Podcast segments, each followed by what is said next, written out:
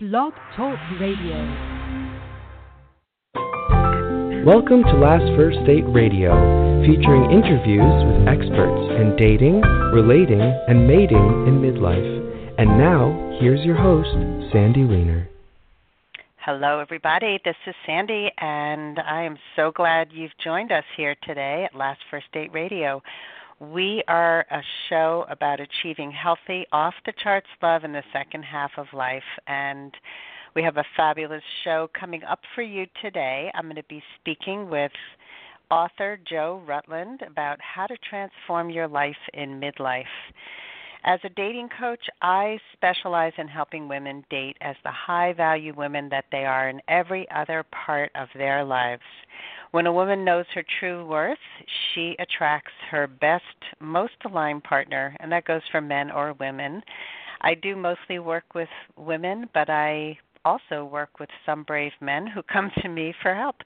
So I I just love helping people find love and find healthy, lasting love.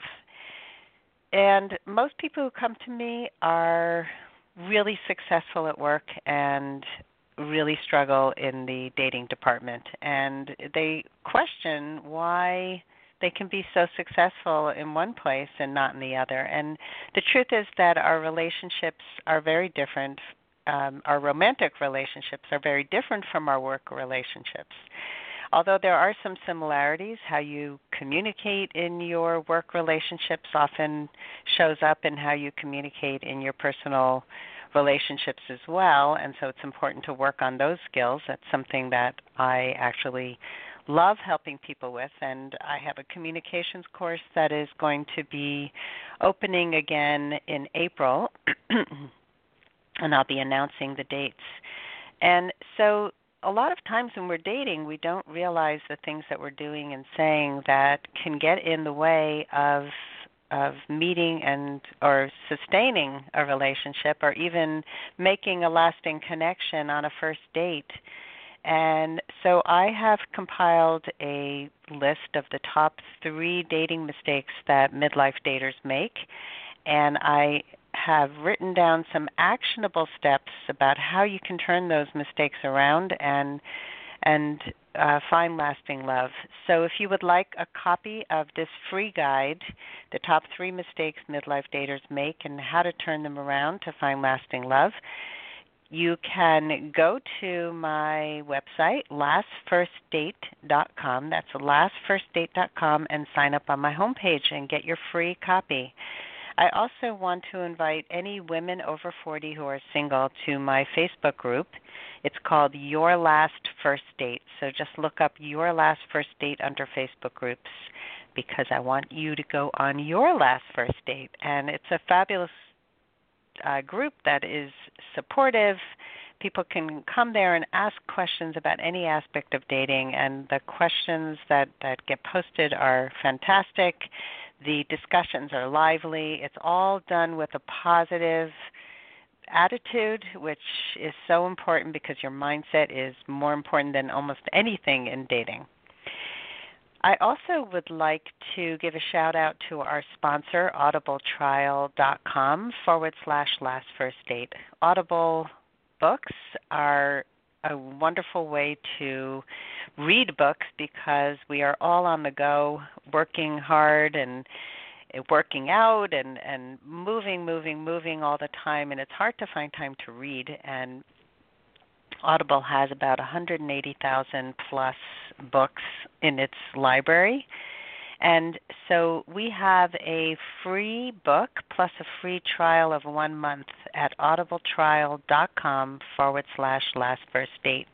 Go there and you can choose any book of your choice, and you don't have to have any obligation to stay. So why don't you grab your free Audible book at audibletrial.com forward slash last first date.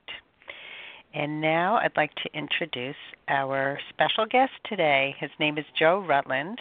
He is an author, a writer, a podcaster, and a journalist. he has spent 30 plus years in the communications industry, and he's a contributing writer for the Good Men Project, just like me.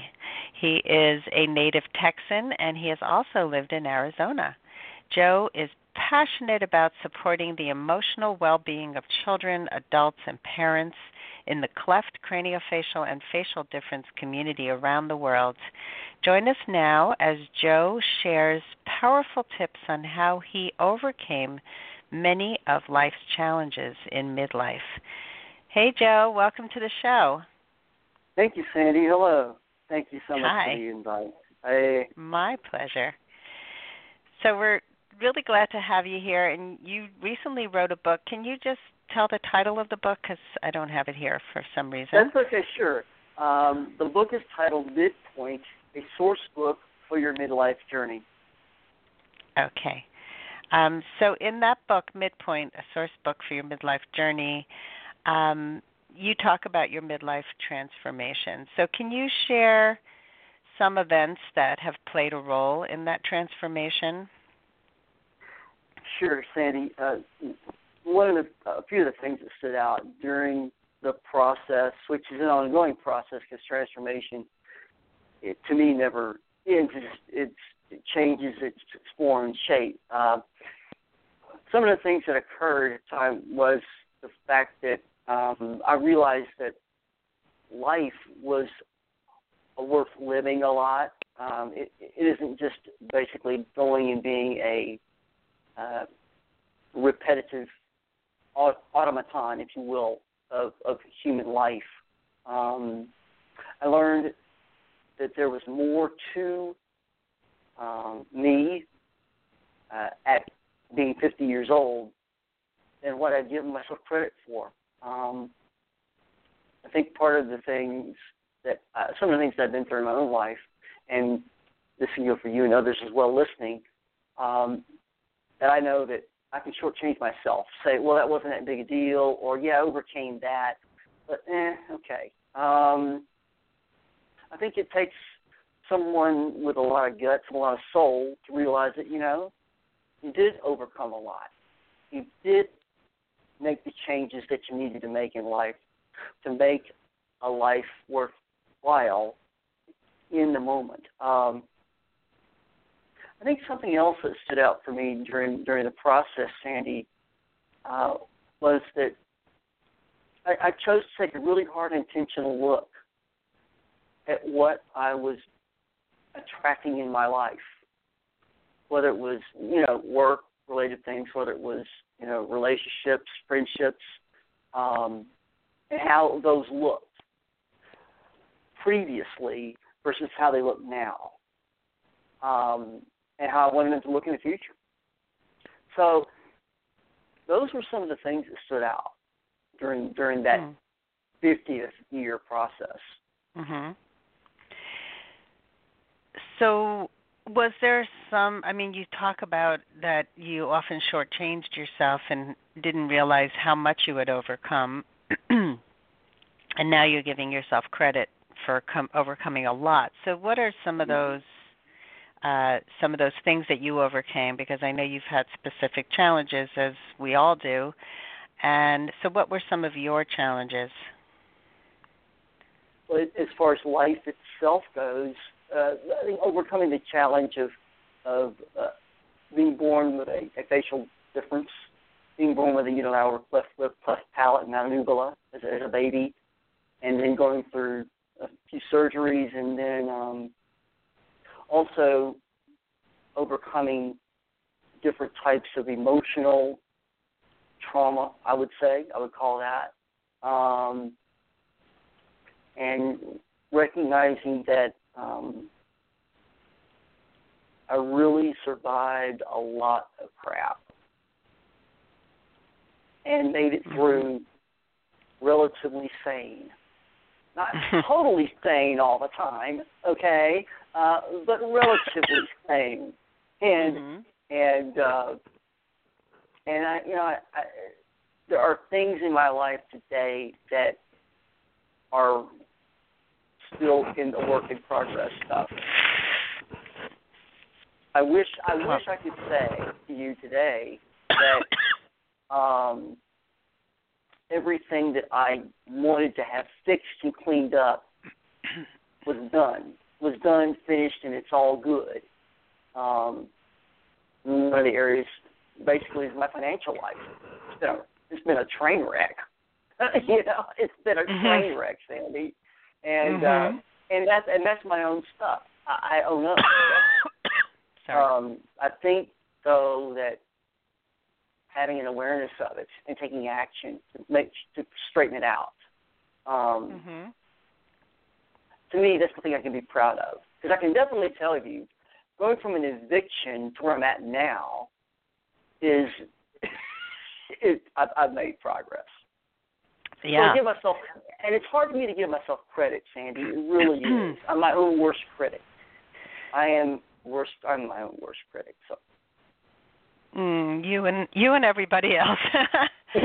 uh, you know, those voices in our heads are are worse than things that other people can say to us often, and um, you know, we limit ourselves until we have the awareness. So.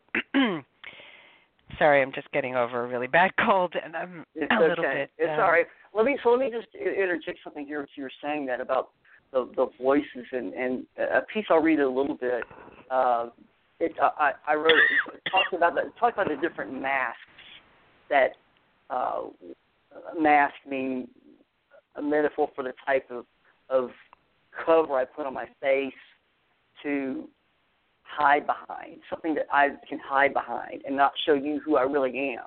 Because if I showed you who I really was, the the voices go. If I showed you who I really was, you wouldn't really wouldn't like me. You wouldn't want to date me. You want to hang. You wouldn't want to hang out with me. You wouldn't want to all that other type of mental voice garbage. And I know in your work you probably deal with people that you know have that type of dialogue going on too. mhm. So I'll, I'll get to that piece later in a little bit later. Oh, did you want to read that part from the book? I can right now, sure, absolutely.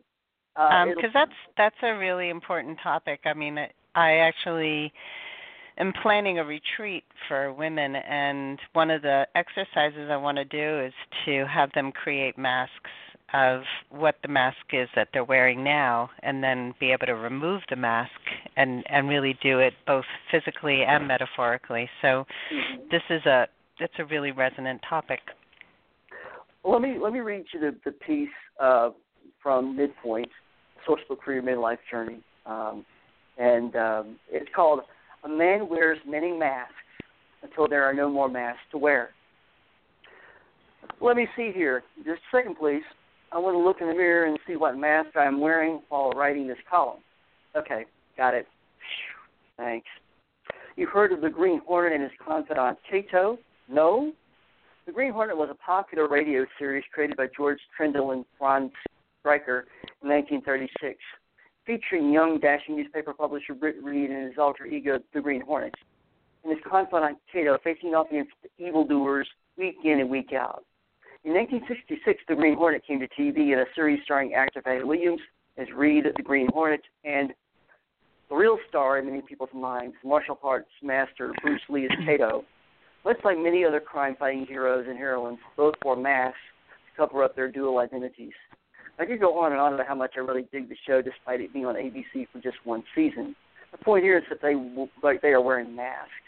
They're looking to protect their real self, their real life selves.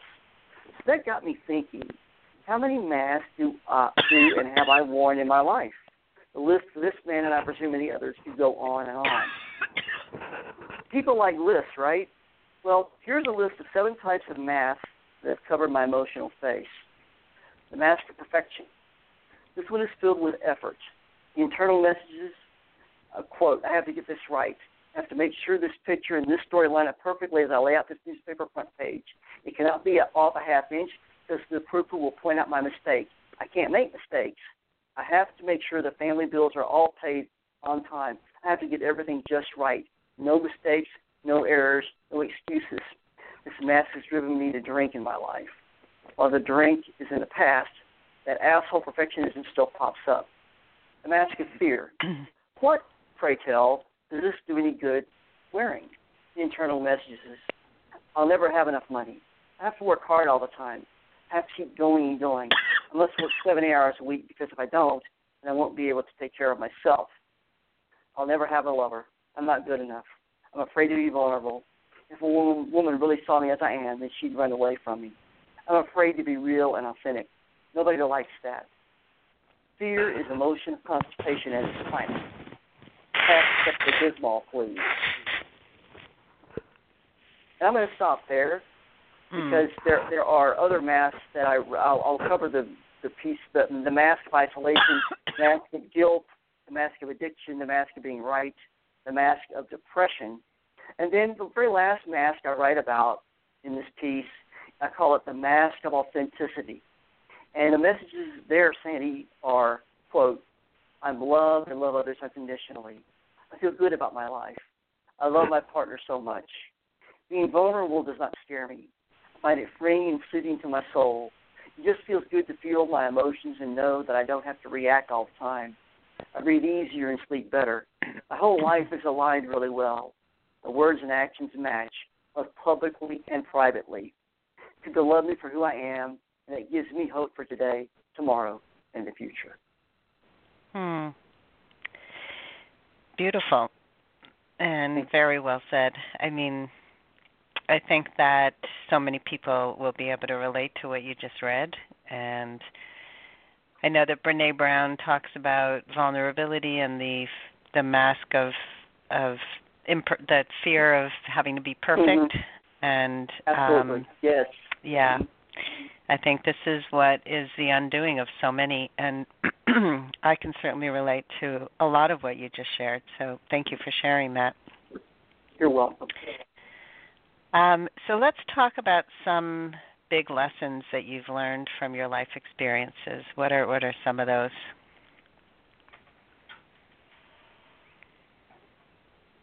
Sandy, I'm a, I'm a winner. I'm not a loser. I'm a winner.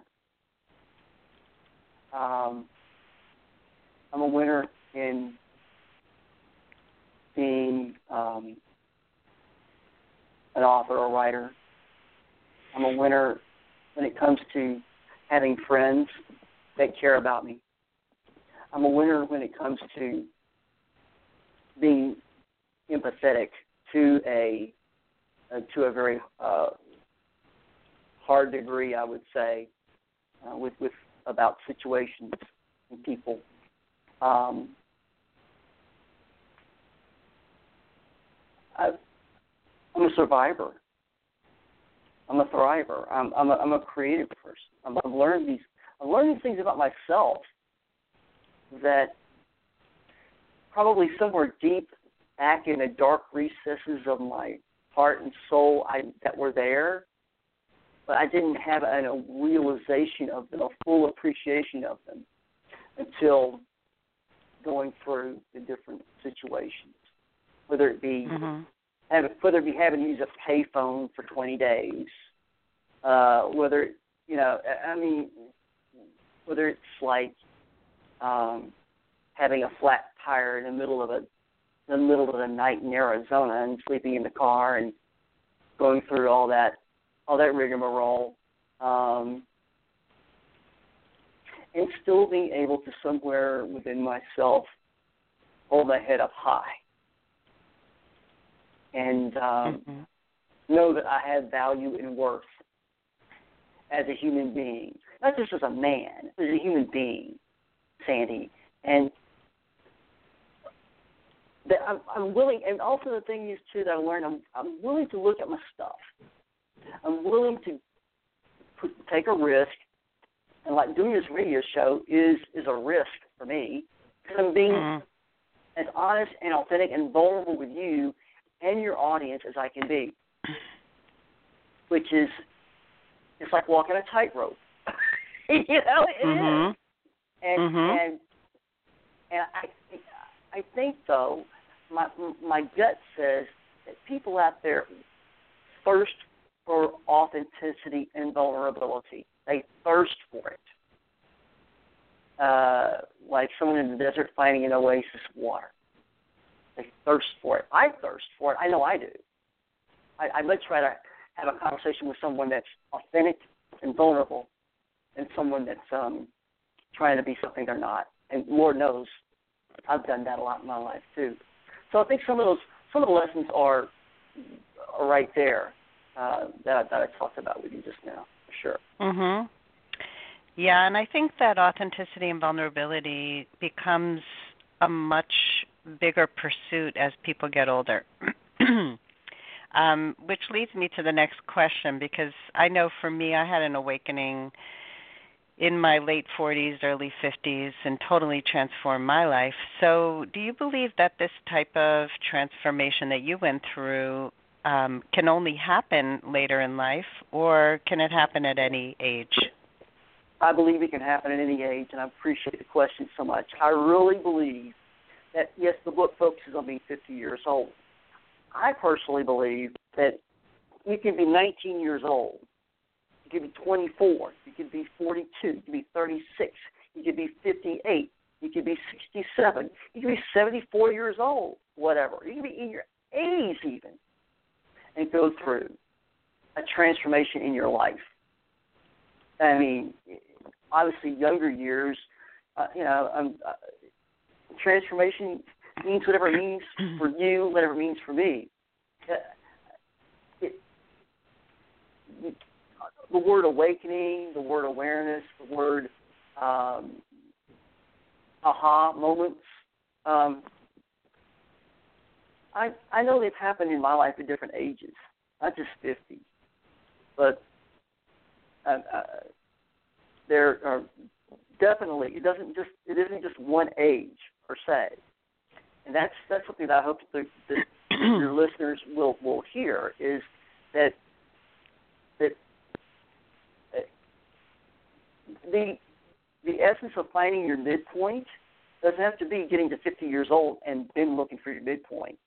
You can find that midpoint at 20, yeah, at the different ages I talked about, Sandy. I do believe that's true. I mean, mm-hmm. that's my personal, humble opinion there. Yeah, no, I do think that transformation can happen at any age, and I've seen it happen very young, even in my own children. They're much more aware at, in their 20s than I was in certain regard in terms of self-awareness. Um, but I think for many of us, we kind of coast through life and don't realize we have options until we're older, until we can't take it anymore, until something happens. And often it's you know some crisis happens or we lose a job we you know lose a relationship we you know um there's an illness that happens. And and that's where the awakening or the transformation happens. Um so some people are really not ready to be transformed until later. And you also mentioned that you're you wish you were already kind of you know doing just perfect and doing really well and had it all figured out by now. But i, I think that i think that that's part of life is that it's a process and nobody has it all figured out. Um you know it's it's when you think you've all have it all figured out you stop growing. And i think that the the growth is what makes people interesting. Yes I, I would agree, and also I, I would say too that if if you're able to share the growth experience with someone or some people in a safe space, um, it makes it that much more tasty and beautiful. Um, mm-hmm. It's it, it can be done in isolation, but it sucks. It just does. and and if if you're willing to share the the the experience of the transformation of of healing and wholeness, those are those are things that that I find um, in my life's walk, that journey, that um, people that are on the path of healing and wholeness from physical, spiritual, emotional, and mental ailments or abuse or um, things that have, that have happened to them, that those are heroes. Those are heroes. Mm-hmm. And they're also, if I may go so far, some of them are earthly angels as well, in my opinion. um, because those that go through their own healing and wholeness process make not only themselves better, but in some way, shape, or form, I believe they make the world a better place too. Hmm.